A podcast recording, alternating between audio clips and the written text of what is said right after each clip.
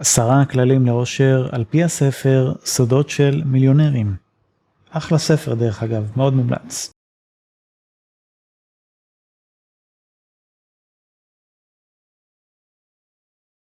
אז דבר ראשון זה להגדיר מה זה אושר בעיניכם ואיך אתם תרגישו כאשר תהיו מאושרים. ברגע שתבינו את זה, תזכרו למשל ברגעים או תקופות בחיים שהייתם הרבה יותר מאושרים מהרגיל שלכם, אז זה יכוון אתכם בעצם להבין מה היה באותה תקופה, מה גרם לכם להרגיש ככה, ואיך תוכלו לכוון להרגיש ככה בתדירות הרבה יותר גבוהה ולאורך זמן. זה בעצם אין להגדיר יעד, כמו שמגדירים יעד כלכלי, אפשר גם להגדיר יעד של אושר. מה יגרום לי להיות מאושר? ואז כבר עשיתם כברת דרך משמעותית בשביל לדעת מה לעשות על מנת להגיע לשם. שתיים, לאהוב את ההווה. צריך לזכור, אושר זה לא מטרה, זה דרך חיים. אי אפשר להיות מאושר כל הזמן. אושר זה, זה בפיקים כזה, אבל אפשר להיות הרבה יותר בשלווה, באנרגיה טובה עם הסביבה שלנו, לאהוב את החיים שלנו, ולא לחשוב על אושר כאיזה מטרה שחייב להגיע אליה, ועד שלא מגיע אליה אני לא מאושר, אני אומלל, ממש ממש לא, זה לא גישה נכונה לחיים. האושר בעצם זה מה שמביא לנו את ההצלחה. אם אני מאושר בהווה, יהיה לי הרבה יותר קל לעבוד ולהשיג את המטרות שלי בשביל להיות עוד יותר מאושר בעתיד, אבל בשום אופן זה לא צריך לבוא על חשבון זה שאני אומלל עכשיו, בשביל שאני אהיה אולי מאושר בעתיד, כי המשוואה הזאת לא עובדת, אוקיי? אל, ת, אל תציבו אושר כאיזה יעד, כי זה לא עובד בצורה הזאת. אתם צריכים להיות מאושרים כבר עכשיו, ועוד מעט נגיע ונראה איך עושים את זה. מה יעזור לכם להרגיש מאושרים כבר בהווה, להעריך את החיים כבר עכשיו. שלוש, לא לחשוב יותר מדי לעשות. כשאנחנו חושבים, אנחנו בערך כלל חושבים או על העבר או על העתיד. אנחנו כמעט לא חיים בהווה. זה מתקשר גם לסעיף הקודם. כאשר תעשו יותר ותחשבו פחות,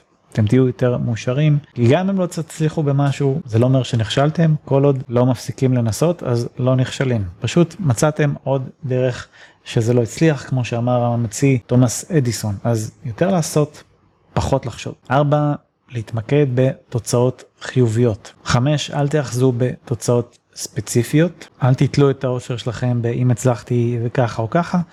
החיים הם תהליך, מכל דבר לומדים, גם מאי הצלחות, אני לא אומר בכוונה כישלונות, כי כישלון זה רק שאתם מפסיקים לנסות. יש הרבה מאוד אי הצלחות בחיים, ומכל אחד הדברים האלה אנחנו לומדים, לפעמים לומדים הרבה מאוד. כל בן אדם מצליח, והאנשים הכי מצליחים והכי ישירים שאתם מכירים, לכולם יש מאחוריהם סדרה ענקית מאוד של אי הצלחות או כישלונות, אבל יותר נכון נגיד אי הצלחות, כן? שזה מתחבר לסעיף שש, לא לפחד להיחשל. עדיף תמיד לעשות וללמוד תוך כדי תנועה, מאשר לא לנסות בכלל. שבע, תפסיקו לנטור תינה. זה סתם משאיר לכם רעל ואנרגיה לא טובה בגוף, ולא תורם לשום דבר. שמונה, וזה סעיף חשוב, מדברים על זה הרבה מאוד מומחים של אושר, זה הכרת תודה.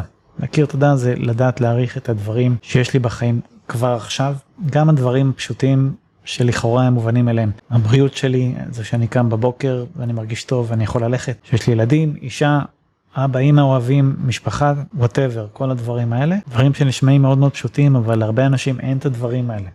זה שאנחנו חיים בעידן הזה שאפשר ללמוד כל דבר בעולם במרחק קליק, והאנושות הגיעה לרמה כזאת, והבריאות וכל הדברים האלה שלא היו אנשים עד לפני, לא כזה מזמן, מאה שנה, בכלום במונחים היסטוריים. הדברים האלה אפשר וכדאי מאוד להעריך ולהכיר עליהם תודה. תשע, אל תסתפקו במספיק טוב, תשאפו תמיד ליותר. עשר, להיות חלק ממשהו גדול יותר, בין אם זה במסגרת קהילה, או איזה הגשמה משותפת עם עוד אנשים, זה יכול להיות ברמה העסקית, ברמה האישית, ברמה הציבורית, בכל מיני שאיפות כאלה. ואני שוב אומר, זה מתוך הספר סודות של מיליונרים, ספר מאוד חזק, מאוד מומלץ, שהוא לא מדבר רק על כסף, אלא על החיים בכלל, בהחלט שווה קריאה. תודה שהייתם איתי, ואחלה יום.